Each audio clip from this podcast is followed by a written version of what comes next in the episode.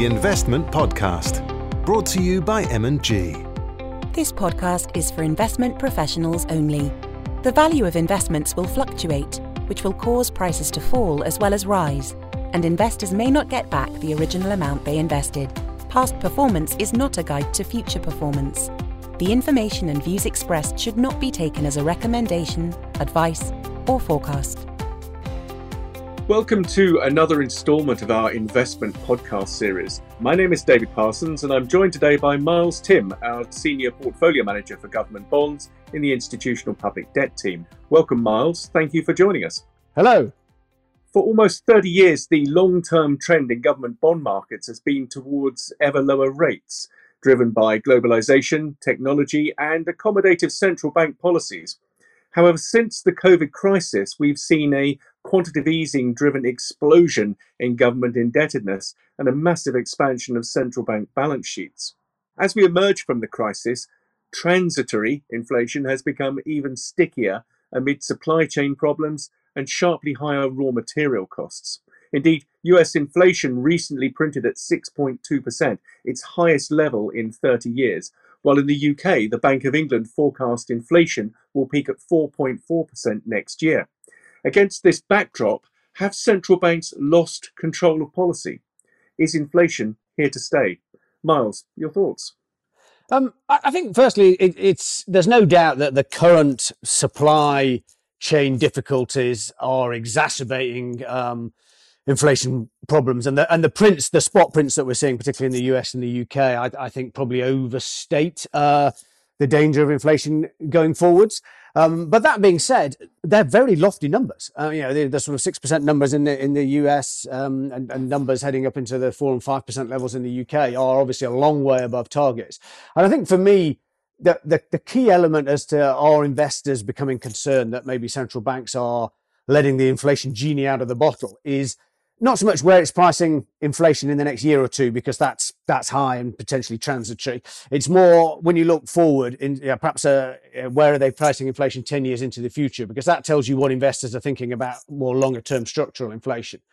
And, and there's there's quite a difference between the different countries. So in, in Europe, it's not really a problem. They've got 10 year inflation in 10 years' time priced pretty much around two, so around the central bank's target. That's slightly higher than it has been historically, but it's not that elevated. In the US, a bit more so. Then you've got sort of 10 year forward inflation priced at around sort of 2.35, 2.4% there. So higher than the 2% mandate that the Fed has been operating to and the, in fact, 2% realized inflation that we've seen in the US over the last 10 or 20 years.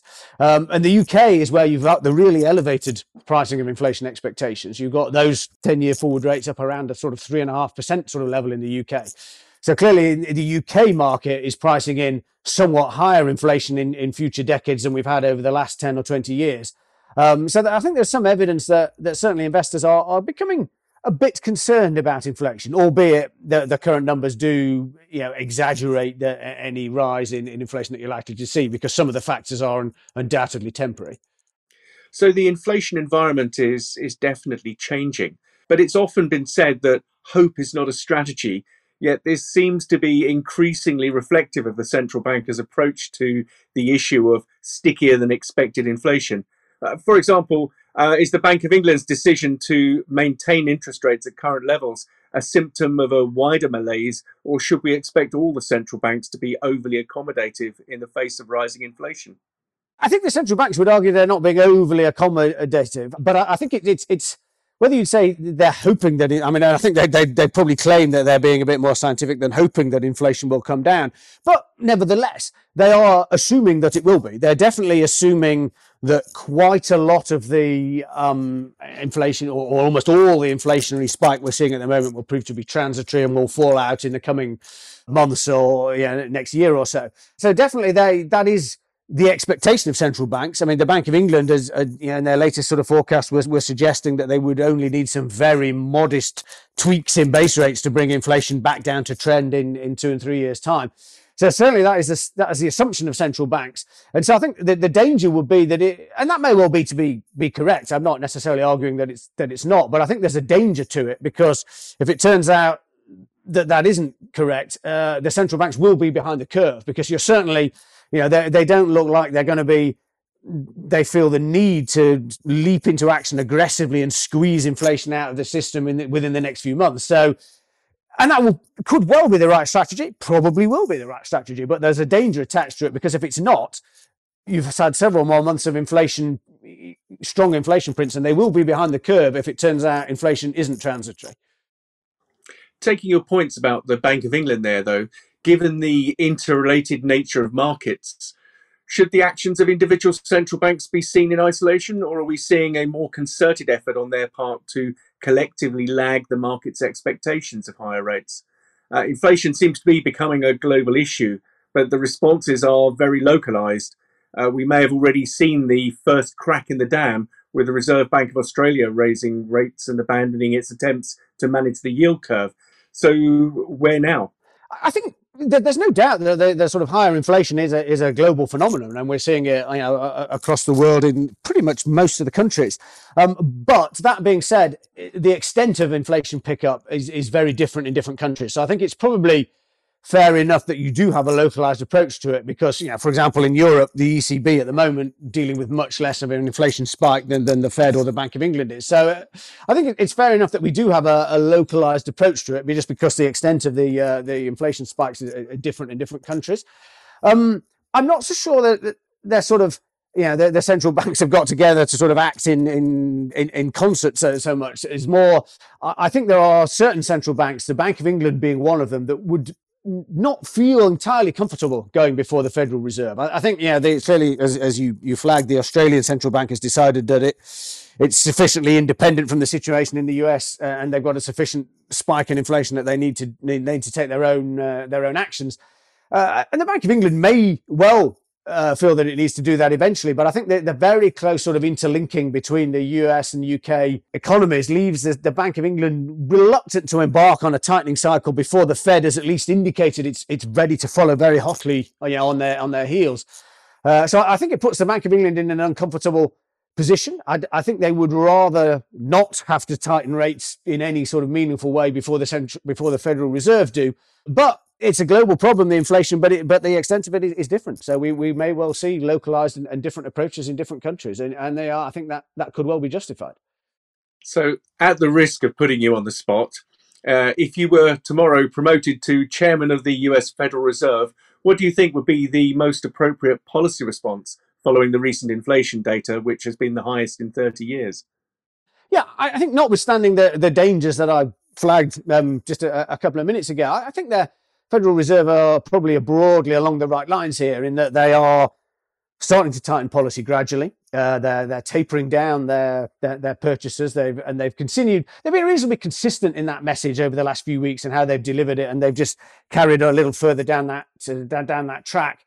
You know, preparing the market that by the middle of next year they'll have finished purchasing any bonds and might actually be uh, starting to embark. You know, certainly as we get into the later half of next year on a a gradual tightening in the federal funds uh, rates. And that seems to be the path that they're taking us down at the moment. And they're considering to, to deliver that sort of gradual message. That being said, as we've discussed, there is the assumption in there that certainly by the spring, the inflation spike will have rolled over and be on a reasonably sharp downward trajectory. And if it's not, they are going to have to shift tack and, and start to, to, well, both indicate and act in a, in a far more aggressive manner in terms of the monetary tightening. But I think they're, they're probably They've just about got the leeway to do it at the moment, uh, but it's very much a sort of watch this space, make sure that the uh, inflation data isn't starting to feed through into wage bargaining, for example. And would your answer differ if you were governor of the Bank of England, say, or perhaps president of the ECB? Yeah, well, I think the ECB out of all these central banks has the most time on its hands because inflation isn't really much of a problem in Europe at the moment. Inflation and the forward pricing of inflation has risen by a lot less in, in Europe than it has elsewhere. So the ECB could definitely has got plenty of time on its hands. The Bank of England, I think, is in the most uncomfortable position here in the inflation expectations, not so much necessarily spot inflation as yet. Uh, that's actually risen slightly more in the US than the UK. But inflation expectations and the pricing of forward inflation in, in future years has risen far more in the UK than it has in other countries. So that does put the Bank of England in a bit of a tight spot. They haven't got that much leeway uh, before they run the risk of letting inflation expectations get out of control. So they they can just about wait for the time being, but they, out of all these central banks, I think are in the hardest place here. So, in the current environment, then, the risk of a central bank policy error does seem certainly significant. if they do the right thing and raise rates, say, in the face of inflationary pressures, and in doing so put the brakes on a global recovery, are they doing their job? Would that constitute a policy error? Or is this a case of they're damned if they do and damned if they don't?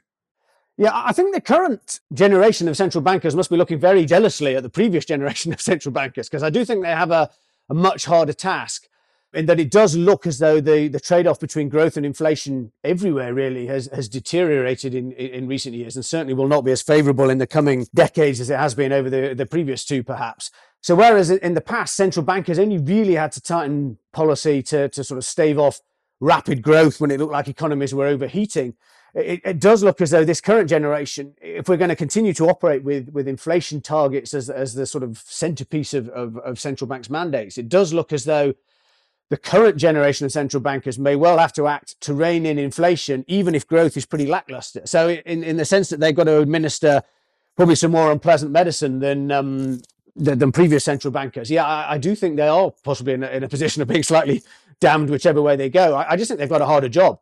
You know, when you're inflation targeting and your mix between growth and inflation the, that mix between that trade-off uh, deteriorates as it seems to have done, it just puts you in a harder position. So yeah, they, have got a harder job to do than, than central bankers did 20, 10 and 20 years ago, I think.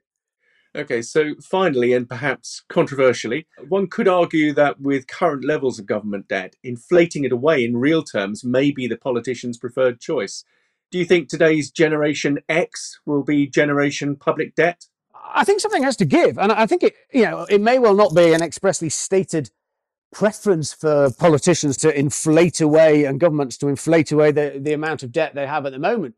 But I, I think the issue is, you know, debt is rising. The demographics everywhere in the developed world are not favorable in terms of, you know, having a, a dwindling working age population to actually help you pay off this debt. So I, I, do struggle to see how the current levels of debt and the levels of debt that we are moving towards will be paid off in money that has this broadly the same spending power as it has today. In order to do that, that's going to require some austerity at some point in the future, which current electorates just don't seem to have the stomach for. So I think it's almost, although inflation won't necessarily, and higher inflation won't necessarily be a specifically chosen policy objective. It could be where we end up simply as a, as a sort of path of least resistance. Because if you're going to repay debt in yeah in, in, in, currency that's worth roughly what it's worth at the moment, you're going to have to implement some austerity at some point. And the current electoral preferences have moved a long way from that. So unless that changes, it, it may well be where we end up just as a path of least resistance in the long term. Well, thank you once again, Miles. Uh, I think we are definitely entering one of the most interesting government bond environments that we've seen for many years. How it plays out will be very difficult to predict. And I think you're right. I think central bankers are effectively walking a, a policy tightrope across shark infested inflationary waters in the, the months and, and years ahead. So we'll continue to monitor it. And thank you very much, Miles, for giving us the benefit of your thoughts today. And we look forward to the next podcast. You're very welcome. I look forward to it myself. This podcast is for investment professionals only. For further information, please view the notes which accompany this episode.